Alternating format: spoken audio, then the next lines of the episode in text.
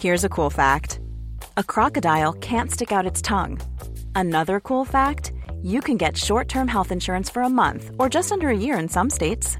United Healthcare short term insurance plans are designed for people who are between jobs, coming off their parents' plan, or turning a side hustle into a full time gig.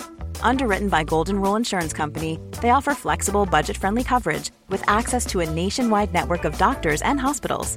Get more cool facts about United Healthcare short term plans at uh1.com. Hiring for your small business? If you're not looking for professionals on LinkedIn, you're looking in the wrong place. That's like looking for your car keys in a fish tank. LinkedIn helps you hire professionals you can't find anywhere else, even those who aren't actively searching for a new job but might be open to the perfect role. In a given month, over 70% of LinkedIn users don't even visit other leading job sites. So start looking in the right place. With LinkedIn, you can hire professionals like a professional. Post your free job on linkedin.com slash achieve today. Many of us have those stubborn pounds that seem impossible to lose, no matter how good we eat or how hard we work out. My solution is PlushCare.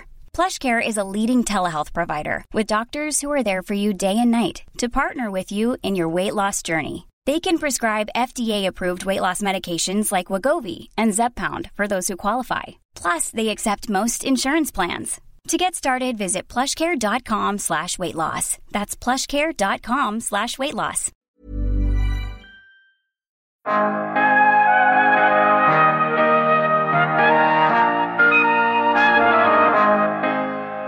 Kan ni som fristående och ganska liten aktör garantera att ni håller lika hög säkerhetsnivå jämfört med BankID som då backas upp av bankerna? Jag skulle till och med säga att, att det, det är möjligt att vara betydligt bättre. Därför vi har inte komplexiteten att vi ägs av 11 storbanker. Det fina med att ha en enkel process och någonting som inte är så komplext så att det är svårt att överblicka, det är att det faktiskt går att, att granska den på ett ordentligt sätt.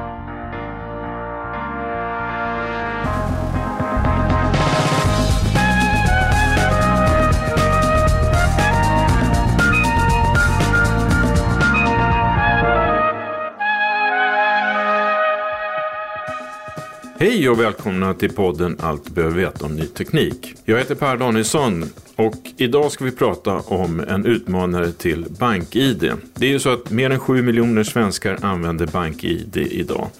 Den här digitala identifieringstjänsten används ju för att exempelvis skriva under avtal, lånehandlingar, deklarationen, logga in på olika typer av myndighetstjänster, swisha pengar och så vidare.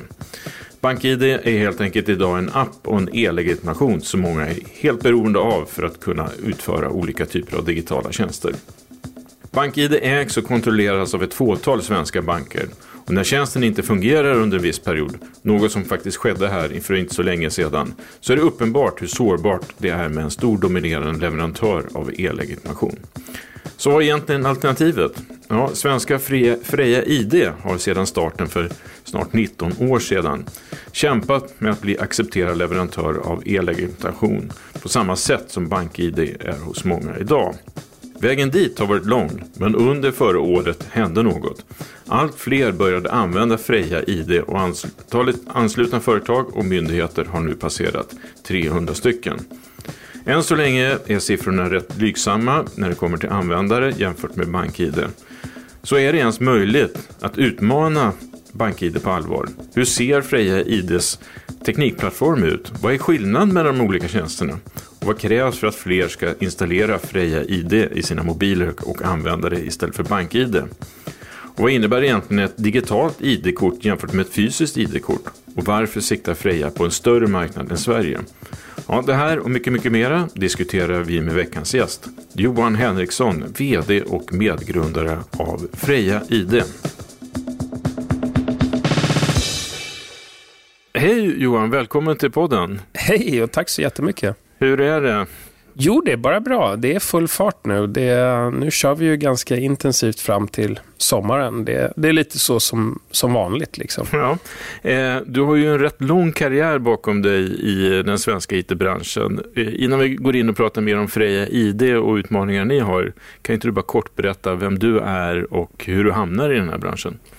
Ja, herregud. Det är en ganska eh, intressant historia, eller så är den inte det, det vet jag inte riktigt. Men det började egentligen med att, att jag, jag trodde att jag skulle läsa IT på universitetet och så blev det inte riktigt så utan jag läste ekonomi, jag läste på Handelshögskolan men sen landade jag ändå tillbaka i IT-branschen och började jobba med, med dokumenthanteringssystem, beslutsstödssystem och ja, lite olika, olika saker.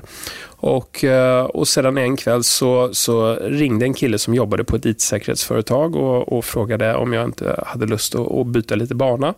Vilket bolag var det då? Och det var Protect Data. Och då tänkte jag att ja, men det låter ju spännande för jag hade ju delvis hållit på med det här i lumpen faktiskt. Eh, jag hade hållit på med krypteringssystem och sådana saker. Så att då tyckte jag, ja men det kör vi på. Och så, ja, på den vägen blev det. Och sen blev det att vi startade ett, ett eget bolag som heter Verisec och, och det blev sedermera Freja. Så att eh, på den vägen är det. Mm. Minns du vad det stod i den där affärsplanen då för 19 år sedan när vi startade Verisec? Eh, ja, eh, alltså det stod nog väldigt pretentiösa saker om, om, identiteter, men det var nog helt missriktat på det sättet att det vi kunde se då, det var ju att identiteter på den tiden var ju mycket hårdvaror. Det var ju smarta kort och det var en helt annan typ av enheter. Den här smarta telefonen, den fanns ju inte överhuvudtaget. Så att, att, att säga att vi såg det framför oss, det skulle ju vara eh, fullkomlig lögn. Det var ju ingen som såg den smarta telefonen och, och Apples segertåg liksom så tidigt, utan, eh, utan vi trodde att det skulle vara separata enheter. Det vi trodde däremot på, det var en, en, eh, en mer demokratisk syn på IT-säkerhet, det vill säga att alla personer skulle ha rätt till en stark identitet, men vi hade helt missbedömt hur den skulle se ut. Eh, om jag minns helt rätt, Protectdata var ju tidiga ute och du jobbade där. Mm. Tog du med dig idéer därifrån in när du startade Verisec? Alltså Protectdata var ju ett, ett, bredare bolag. Det var ju en distributör av många olika tekniker. Alltså det var allt från antivirus till ID-lösningar och så vidare. Och, och någonstans så kände jag och de andra medgrundarna att vi ville fokusera just på ID-delen. Så det är klart att en, en del av erfarenheterna från Protectdata, det, det bar vi ju absolut med oss. Därför att det, det, identitet var en del av det vi höll på med. Eh, men som jag, som jag sa, det, den har ju genomgått ganska stora och radikala förändringar de senaste 20 åren. Så, att, eh, så det är ju av lite begränsat värde på det sättet. Mm. Och då, då var det ju internetbanking hade ju börjat komma men inte smarta telefonen. Nej. Så det har inte rätt mycket. Eh, och Verisec hette ni fram till 2020 då mm. ni bytte namn till Freja ID. Eh, det stämmer va? Ja, det stämmer. Ja, så innan vi fortsätter kan du väl snabbt berätta då vad Verisec har blivit Freja ID och vad Freja ID är för någonting. Ja, alltså eh, Verisec från början vill ju hålla på med, med identiteter och det, det har vi ju gjort hela tiden. Eh, men precis som jag var inne på, så när vi började så var ju identiteten någonting lite annorlunda. Det var ju hårdvara, det var andra typer av enheter. Eh, och, och, Det vi, vi ägnade oss åt de första åren, det var ju mycket återförsäljarverksamhet. Alltså vi sålde andra företagsprodukter av olika slag. Sen började vi bygga egen teknik och, och så vidare. Men fortfarande inom ramen för det här med, med hårdvaror och hårdvarenheter och, och de grejerna. Eh, och någonstans längs vägen, vi, vi lämnade aldrig tanken om identitet, men däremot blev det mer och mer spretigt när vi nu satsade på Freja som, som produkt där man köper identitet som tjänst. Och å andra sidan sålde vi produkter till banker och stora myndigheter där de skulle bygga upp egna ID-lösningar. Och det, det, är ingen konflikt direkt, men det skapar faktiskt en, en, en lite konstig mix i, i bolaget. Och Det var väl egentligen det som föranledde att vi, vi gjorde det här eh, uppbrottet och så sålde vi av historiska delar som inte längre var strategiska i förhållande till Freja. Och, och, sedan så döpte vi också om bolaget för att, att eh, tydliggöra det här fokuset på, på just Freja och ID som tjänst snarare.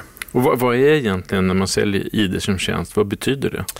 Ja, det betyder ju att, att um, en myndighet till exempel måste inte utfärda en egen identitet, till exempel ett lösenord eller en dosa eller göra någonting liknande, utan de kan köpa tjänsten från oss att vi vill identifiera olika personer, medborgare till exempel. Och medborgare kan då ladda ner eh, Freja som, som identitetshandling och använda den identitetshandlingen sedan för att legitimera sig mot Skattemyndigheten. Det är den enklaste varianten, men då är det ju bara eh, en medborgare, en motpart så att säga. Men, men i det här fallet så handlar det om att, att den identiteten vi utfärdar sedermera ska kunna användas i många olika tjänster. Så att man ska också kunna logga in i andra myndighetstjänster, men även i speltjänster, banktjänster, betalningstjänster och så vidare. Och så vidare. Och hur, hur många är det som använder eh, Freja ID idag? Jag tror att den senaste officiella siffran vi, vi eh, releasade det var uh, runt en halv miljon. Som, som, uh, och, och, när är den siffran? Ja, den är ungefär ett kvartal gammalt. Så att, uh, om man räknar baklänges så, så kommer vi närma oss 600 000 i den här tiden ungefär. Så det, det är där vi ligger just nu. Och de här användarna, hur ofta använder de Eh, Eh, tjänsten då? Alltså antalet interaktioner i snitt? Ja, det är en bra fråga för den är ganska svår att svara på av, av, av följande skäl. Vissa av våra användare använder ju det här i sitt tjänstutövande. Till exempel en, en kommunalt anställd person i Malmö. De, de kanske loggar in åtta gånger på, dag, eh, på en given dag och det är ju ganska mycket. Det är en frekvent användare. Eh, sen har vi ju de som, som är kanske studerande eller, eller ungdomar som använder det här på 1177. De kanske bara loggar in fyra, fem gånger om året för de har inte så många tjänster att, att logga in till just nu utan det är framförallt för 1177 som, som de har skaffat Freja. Så det är en, ett väldigt, väldigt brett spektrum än så länge och det beror faktiskt på att vi inte har kommit så långt som, som vi, vi fortfarande vill. Det vill säga att vi vill ju öppna upp för väldigt många fler tjänster. Där, där ungdomar har många tjänster och, och jag som medelålders gubbe har många tjänster och pensionärer ska ha många tjänster och så vidare. Men, men tycker du att ni ligger, ligger du efter där ni skulle vilja vara? Nej, nej, nej. Alltså nej. Jag tycker att vi ligger precis där vi borde ligga i förhållande till den tiden som har gått. Men visst, jag, jag kan ju alltid, jag, jag har ju, jag har ju inte jättemycket tålamod så att jag hade ju hellre kommit längre. Men jag inser också att Eh, för varje tjänst som ska koppla på sig så är det ju, en, det är ju möten som ska ske, det är avtal som ska skrivas, det är en teknisk integration som ska göras och testas. Så att det finns en, en, en fördröjning i allting. Ja, nu, nu pekar vi mot 600 000. Eh, ehm, hur många kan det då vara, vad tror du, i slutet av det här året? Jag tror att vi kommer att, att kunna växa fortsatt i den takten som, som vi har legat på liksom, historiskt. Och gör vi det, då, då borde vi ligga på, på närmare 900 000 eh, i alla fall, eller runt en miljon kan vi säga i slutet på det här året. Och det kommer handla mycket om, om typen av aktiviteter vi gör och, och, och, och, att, att, att våra tjänster i sin tur gör reklam för, för att använda Freja i olika sammanhang. Så att det viktiga är inte att det blir exakt en miljon, men jag skulle säga att någonstans i 800 000 till 1,2 miljoner, där, där i det spannet borde vi ligga bara i förhållande till den takten som vi ligger och taktar just nu. Mm. Eh, tjänsten är ju gratis för, för mig som användare. Det är kunden som betalar. Eh, hur, hur, ser det här betalnings... Vad, vad, kostar det för en myndighet eller ett företag som vill använda Freja ID som ID-kontroll? Mm. Det finns ett par olika sätt för, för myndigheter att, att betala. Eh, den ena är en mer historisk konstruktion och det är, Eh, det är per transaktion. Det finns en, ett antal eller det finns ett, ett statligt ramavtal som säger att, att eh, staten är villig att betala 17 öre för en sån här transaktion. Eh, så att eh, vissa myndigheter de, de ligger på 17 öre för varje gång en användare loggar in. Eh, så det, det, är en variant. Ehm, den andra varianten är att, att vi sätter en, en månadskostnad och, och, det gör vi oftast förhållande till hur stor en kommun är, om vi nu tar eh, kommun som exempel.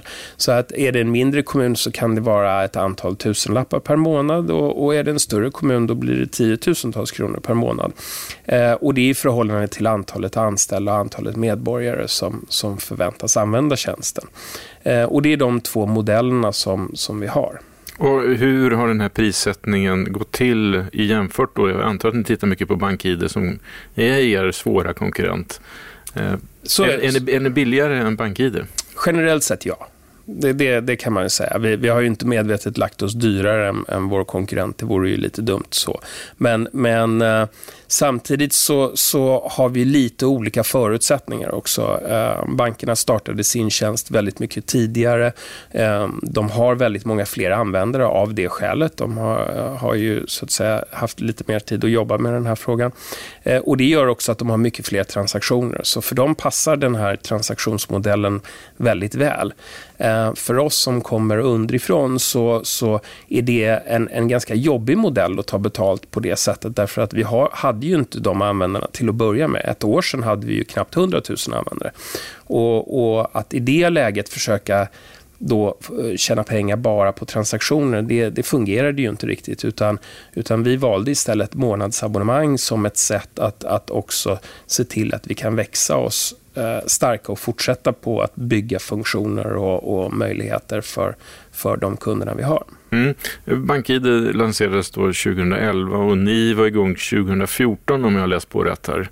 Ja, 2017 i augusti faktiskt ja, eh, lanserades äh, ähm, tjänsten officiellt. Äh, det var i alla fall då jag skaffade min e-legitimation. Det är därför jag minns exakta datumet. Men, men äh, Sen blev vi inte godkända av Myndigheten för digital förvaltning förrän i januari 2018. Och Det var egentligen startskottet för att vi började sälja det här. Så sju års försprång har BankID haft med andra mm. ord.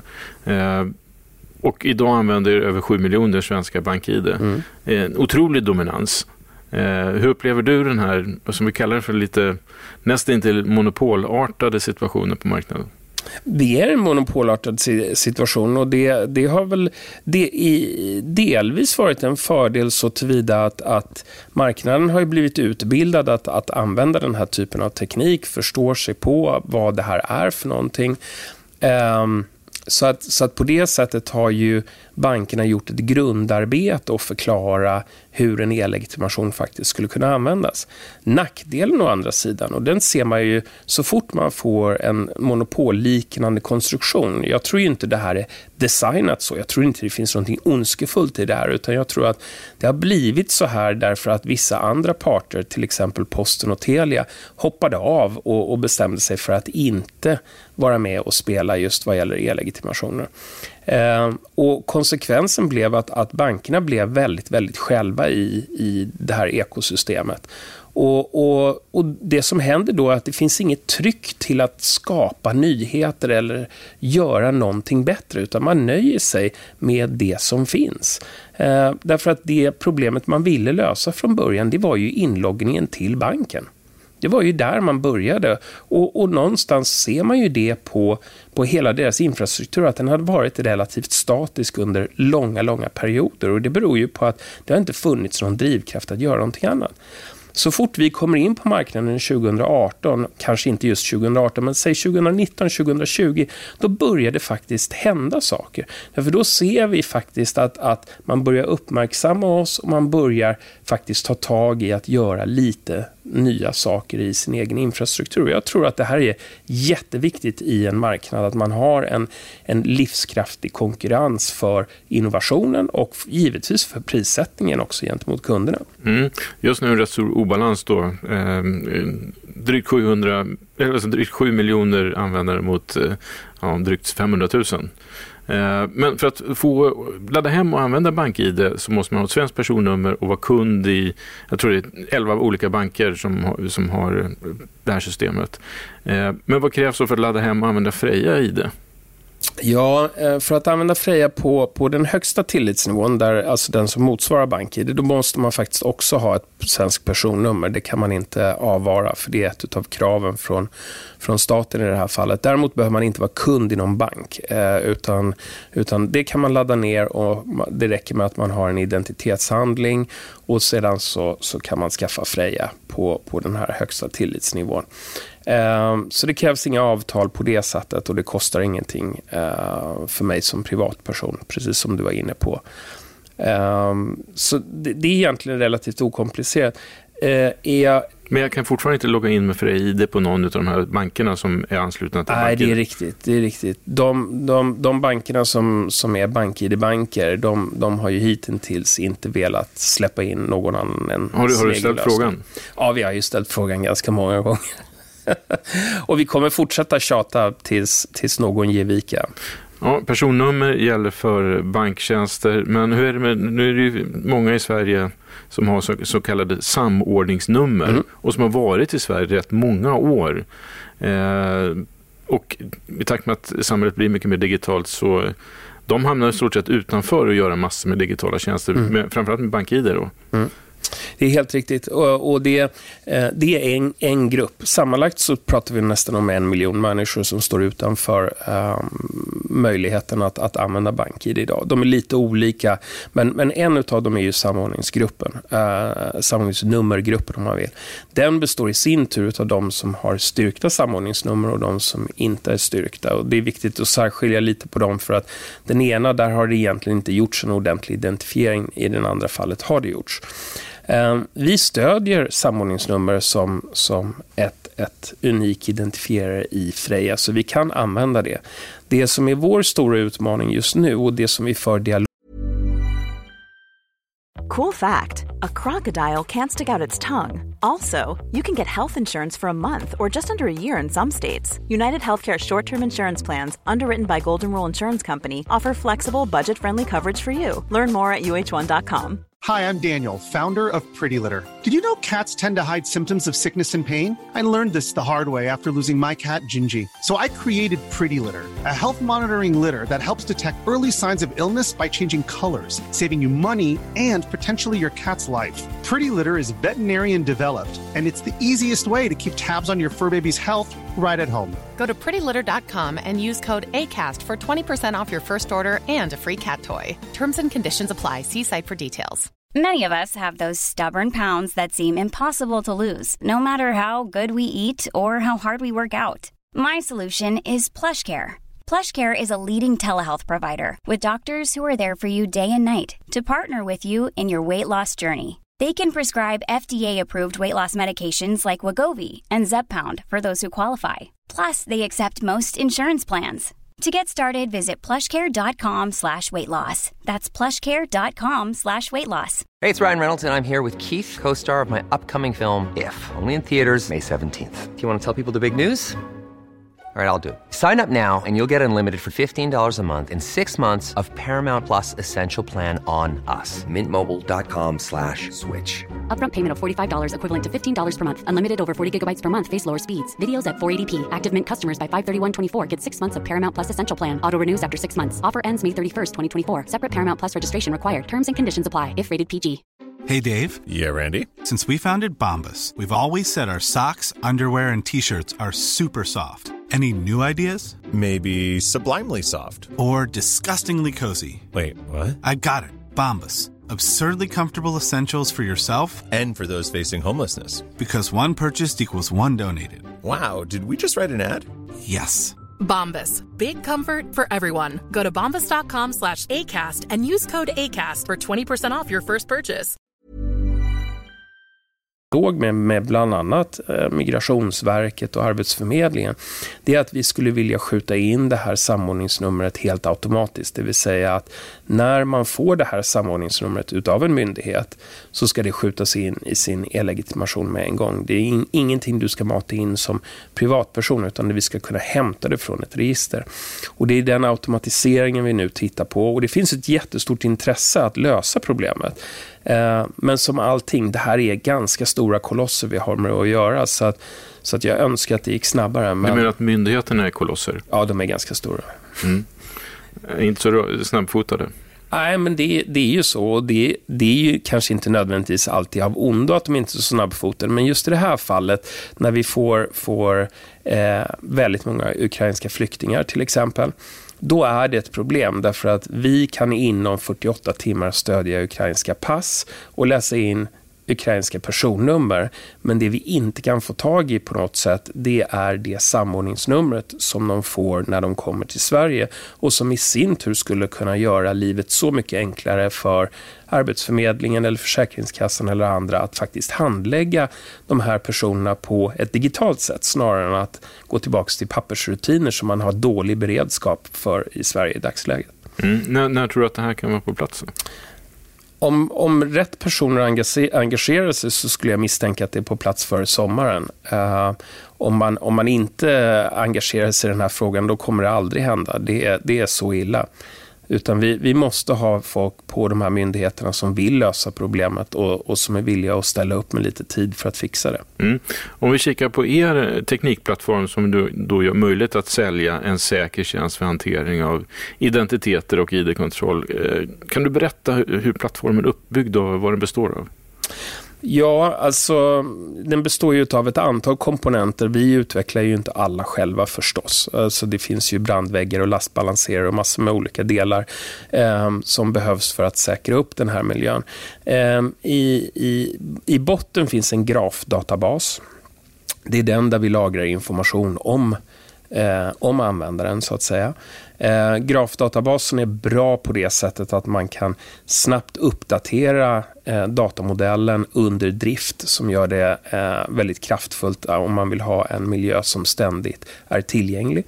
Den är också väldigt snabb på att söka relationer mellan olika saker så att den, den är väldigt effektiv i förhållande till till det vi försöker bygga, liksom en e-legitimation med, där man kan använda den på olika ställen och där vi lagrar olika attribut om, om våra användare på det sättet. Så det ligger så att säga i botten. Sen ligger det ett antal säkerhetsmekanismer kopplade ut till mobiltelefonen för att möjliggöra själva identifieringen, signering och så vidare. Och här är det en kombination av det som man kallar symmetrisk kryptering och asymmetrisk kryptering. Så att vi använder både certifikat i vissa fall, men vi använder också delade hemligheter eh, i andra fall. Så det är en kombination och vi försöker använda den tekniken som är mest effektiv just i det sammanhanget. Det, det är, jag inser att det här är ju grova, grova förenklingar med tanke på hur det ser ut. För, för sen så är det ju väldigt mycket arbete runt gränssnittet och användarupplevelser och sådana saker som, som gör det trevligt att använda det. Men, men om vi tittar på tekniken i botten så är det mycket liksom PKI och sådana saker som ligger i underliggande som, som vi använder oss Och var, var, var hostas det här någonstans? I, i vems molntjänst? Ja, det är vår, vår egen molntjänst. Det är, det är vi som, som hostar hostar det själva i lokaler i Sverige. Så mer än så kan jag inte säga, men, men det, det är vi själva som gör det. Och har ni egna utvecklare då som sitter här i, eller har ni utvecklare från andra länder? Vi, både och. Vi har utvecklare som sitter i Sverige, men vi har också eh, ett antal utvecklare som sitter i Serbien. Eh, så där har vi ett ganska stort utvecklingskontor. Eh, som, som, det är ett helägt dotterbolag. Det är våra anställda. Men, men hur, hur många är de? Runt 50. Så att det, är, det är ganska många. Nu räknar jag in även de personerna som håller på med användargränssnitt och, mm. och design och sådana saker. Eh, men, men det är ett antal. Men, men, kan ni som fristående och i, i det här fallet ganska liten aktör garantera att ni håller lika hög säkerhetsnivå eller kanske ännu bättre jämfört med exempelvis BankID som då backas upp av bankerna eh, och skapar samma trygghet och säkerhet? Absolut. Absolut. Jag skulle till och med säga att, att det, det är möjligt att vara betydligt bättre. Eh, därför vi har inte komplexiteten att vi ägs av 11 storbanker. Vi har inte 11 olika utgivningsprocesser. Vi har inte eh, 11 traditioner av att, att bli kund i banken på lite olika sätt. Eh, vi har en enhetlig process. Den är genomlyst av myndigheterna. Eh, vi reviderar den eh, tillsammans med våra revisorer varje år och går igenom olika processer och så vidare. På det sättet så har vi en mycket enklare och liksom renare process än, än, än vad bankerna har tillsammans. Det är ingen garanti för att den alltid blir bättre. Eh, det ska vi ju vara villiga att erkänna. Men det fina med att ha en enkel process och någonting som inte är så komplext så att det är svårt att överblicka, det är att det faktiskt går att, att granska den på ett ordentligt sätt. Och det, det gör vi kontinuerligt. Um, och det är inget hinder att vara, vara relativt liten på det sättet, att, att göra det här på ett ordentligt sätt. Och man kan anlita externa parter för penetrationstester, för olika saker. Så att man inte själv granskar, man, man ska inte granska sig själv, eh, snarare det jag försöker säga. Utan man ska anlita externa parter som kan göra en objektiv granskning. Mm. ID-kapningar är ju ett, eh, bland de vanligaste brotten och drabbar kanske inte, ja, inte minst de som kanske inte är så digitalt eh, bevandrade. Eh, men hur arbetar ni för att förhindra att era, era användare utsätts för ID-kapning? Mm. Det, det, är ett jättestort problem uh, och, och det um, vi, vi försöker jobba på flera fronter samtidigt. Jag, jag, ska ta några exempel så att man förstår uh, ungefär vad vi gör. Men när man skaffar Freja så, så laddar man ju ner en app och så ska man ju bland annat då ta en, en, eh, en bild på sin ID-handling och en bild på sig själv. När, när man gör det så gör vi även kontroll att den här bilden inte är en stillbild utan att, att personen faktiskt lever och rör på sig och sådana saker. Och man, man tar även en bild med sin legitimationshandling tillsammans med sitt eget ansikte. Och poängen med alla de här momenten, om man går igenom och funderar lite på, det är just att vi vill säkerställa att personen är medveten om att de, de håller på att fotografera sig själva, de håller på att och, och, och utfärda en e-legitimation till sig själva. Eh, och det är just för att minska risken för, för eh, ID-kapning till exempel.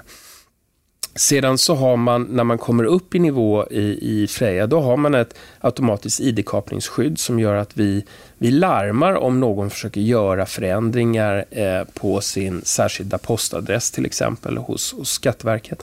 Det går att blockera den, vilket jag kan rekommendera ändå.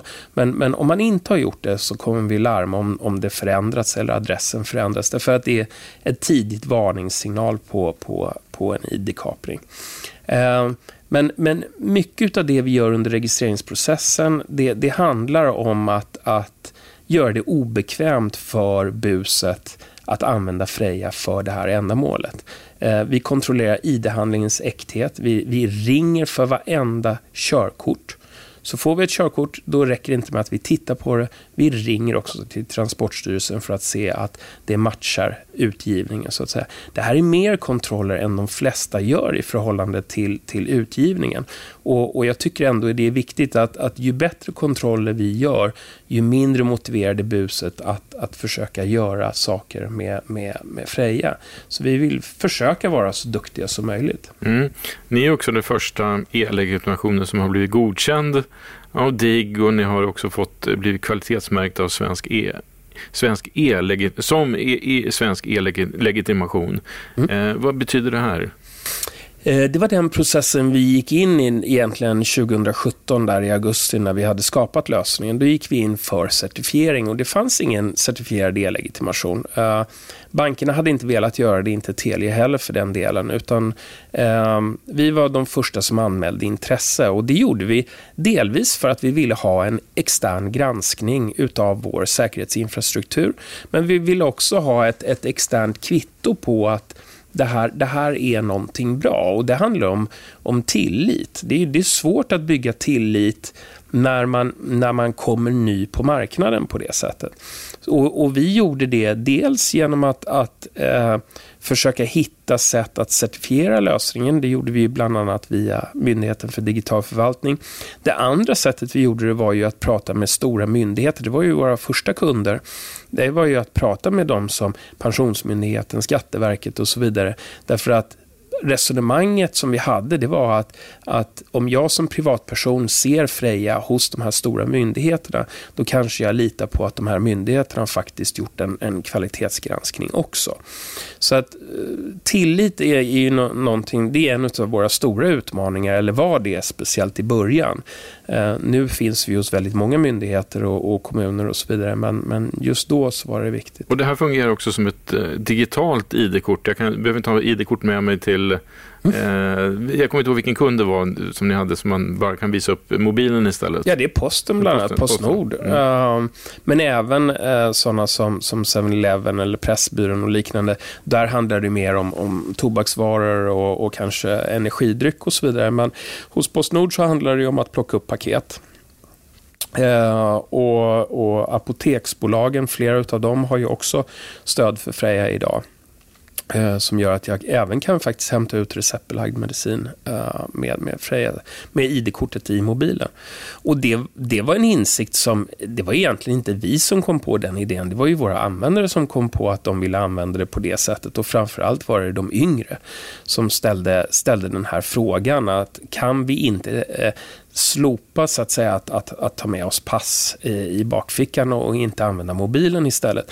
Och, och, när vi börjar titta på det så visar det sig att ja, varför inte? Alltså det finns ju olika, olika sätt att göra det här mer eller mindre säkert. Och, och, och tittar man på vår lösning så finns det sätt att, att skapa väldigt, väldigt hög säkerhet i den här fysiska identifieringen om man vill det. Um, och, och, det enklaste är om man har två Freja-användare så, så skanna av den andres QR-kod i, i, i, sitt ID. Då får man upp en kontrollkod i båda telefonerna och det är ett sätt att visa att det är, det är äkta och så vidare. Så, att, så det har blivit faktiskt mycket starkare än att visa ett fysiskt ID-kort, typ ett körkort. Mm. Eh, BankID, just själva BankID är ju en svensk företeelse. Det finns ingenting som talar för att de skulle ta sig utanför Sverige. Men Freja, ni siktar på Europa och andra länder. Mm. Ehm, jag ska nog säga att, att ska man vara ärlig så finns det nog en del som, eh, tecken som tyder på att BankID vill göra någonting mer också. För att de har annonserat efter en, en internationell säljare och, och, jag tror att de har också så, eh, eller anställt en sådan. Så att jag tror att de har ett intresse för, för utlandet. Men, men de har inte varit så aktiva på den fronten kanske. Eh, vi stödjer i dagsläget 13 länder. Uh, vi arbetar aktivt med att, att plocka in nya länder. Nu, det senaste var ju, och det jag säger olyckligtvis, Ukraina, därför att det, det, det var ju verkligen inte... Eh, det, det, fanns ingen annan tanke än att bara hjälpa de flyktingarna som kom hit. Ehm, så det var olyckliga omständigheter som gjorde att vi, vi, vi valde att, att stödja just ukrainska pass. Men, men annars har ju tanken varit att, att så snabbt som möjligt nå ut i Europa på olika sätt. Ehm, och, eh, och framför allt inom EU, därför att vi har ju den här certifieringen, EIDA-certifieringen, som är en EU-granskning. Um, ehm, och, och, och, då blir det ganska logiskt att vår, vår för, största marknad ska i första hand vara, vara Europa. Då. Vad, vad säger du om utvecklingen av eID överlag i Sverige och Europa de senaste då fem åren? Jag skulle säga att eh, i framförallt Nordeuropa och om vi tar, vi kan ju ta Skandinavien i första hand, men, men även länderna i vårt, vårt närområde har ju varit eh, ganska tidiga i att använda e-legitimationer. Kanske inte exakt likadana som, som vi haft i Sverige med, med, med bank-id på det sättet, eh, men, men liknande typ av infrastruktur. Eh, det, det hittar man in, i norra Europa. Men ganska snabbt när man flyttar sig ner i Europa så då, då börjar det bli lite ovanligare. Alltså i Holland där, där hittar man definitivt eh, lösningar.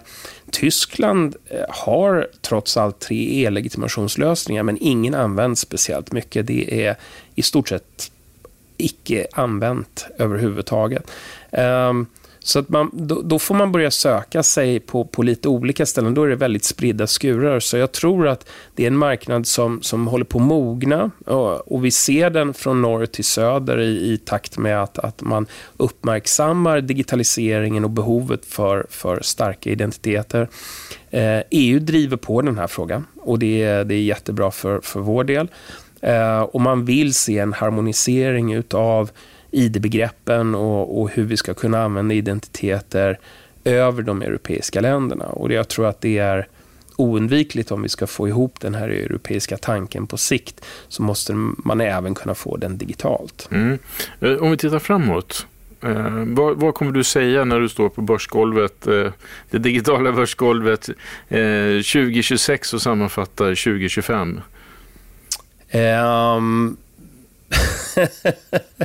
ja, det vet jag faktiskt inte exakt vad jag kommer säga, men jag kommer säga att, att, att så, så, så, så, som resan har börjat nu så ser det ju ut att, att, att bara gå eh, från klarhet till klarhet i form av, av tillväxt. Vi ser det på alla områden.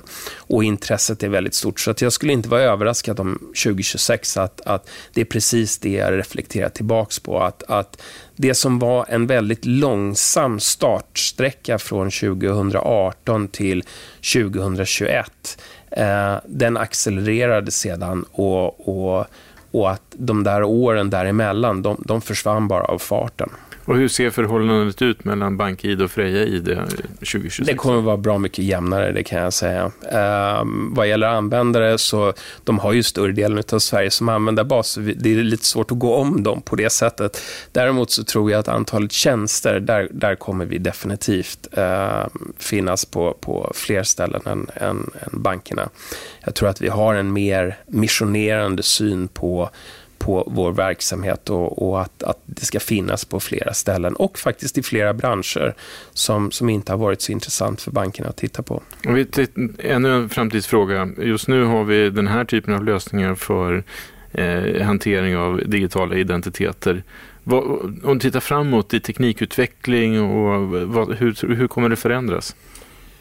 Ehm, jag tror att vi kommer att släppa mobiltelefonen lite i förhållande till, till identiteten. Ehm, jag tror att den kommer kanske fortsatt vara intressant i den mån vi bär med oss den, därför att det är någonting vi, vi har med oss eh, och som är en, en kontakt med vår digitala omvärld. Men på samma sätt som vi nu, redan nu börjar faktiskt eh, eh, engagera oss i olika projekt, både inom skolans värld men även detaljhandeln där vi använder biometriska faktorer, till exempel ansiktet. Eh, det är saker vi har i, i vår, vår plattform och det gör att vi ganska snabbt kan få igång en lösning i detaljhandeln till exempel, eller i byggnadsbranschen, eh, för att identifiera personer bara med ett ansikte.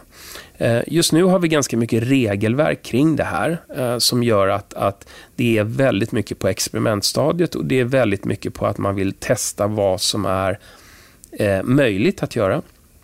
Men jag tror att i takt med att vi går framåt så kommer vi se olika tillämpningsområden där det är självklart att vi använder ansikte eller någon annan form av biometrisk eh, lösning. Men i slutändan så vill du ju ändå slå mot någon form av infrastruktur som kan svara ja och nej och kanske skicka med lite mer information om, om det behövs. Mm. Eh, stort tack för att du var med i podden. Tack så jättemycket. Ja, då tackar vi Johan Henriksson för att han var gäst i det här avsnittet. Och som vanligt får du jättegärna lämna synpunkter genom att skicka ett mejl till redaktionen nyteknik.se eller föreslå ämnen och personer som du tycker att vi ska prata med. Jag uppmanar som vanligt alla att klicka på prenumerera om du inte redan gör det, för då missar du inget avsnitt. Vi är tillbaka på fredag med veckans tekniknyhet. Hej då!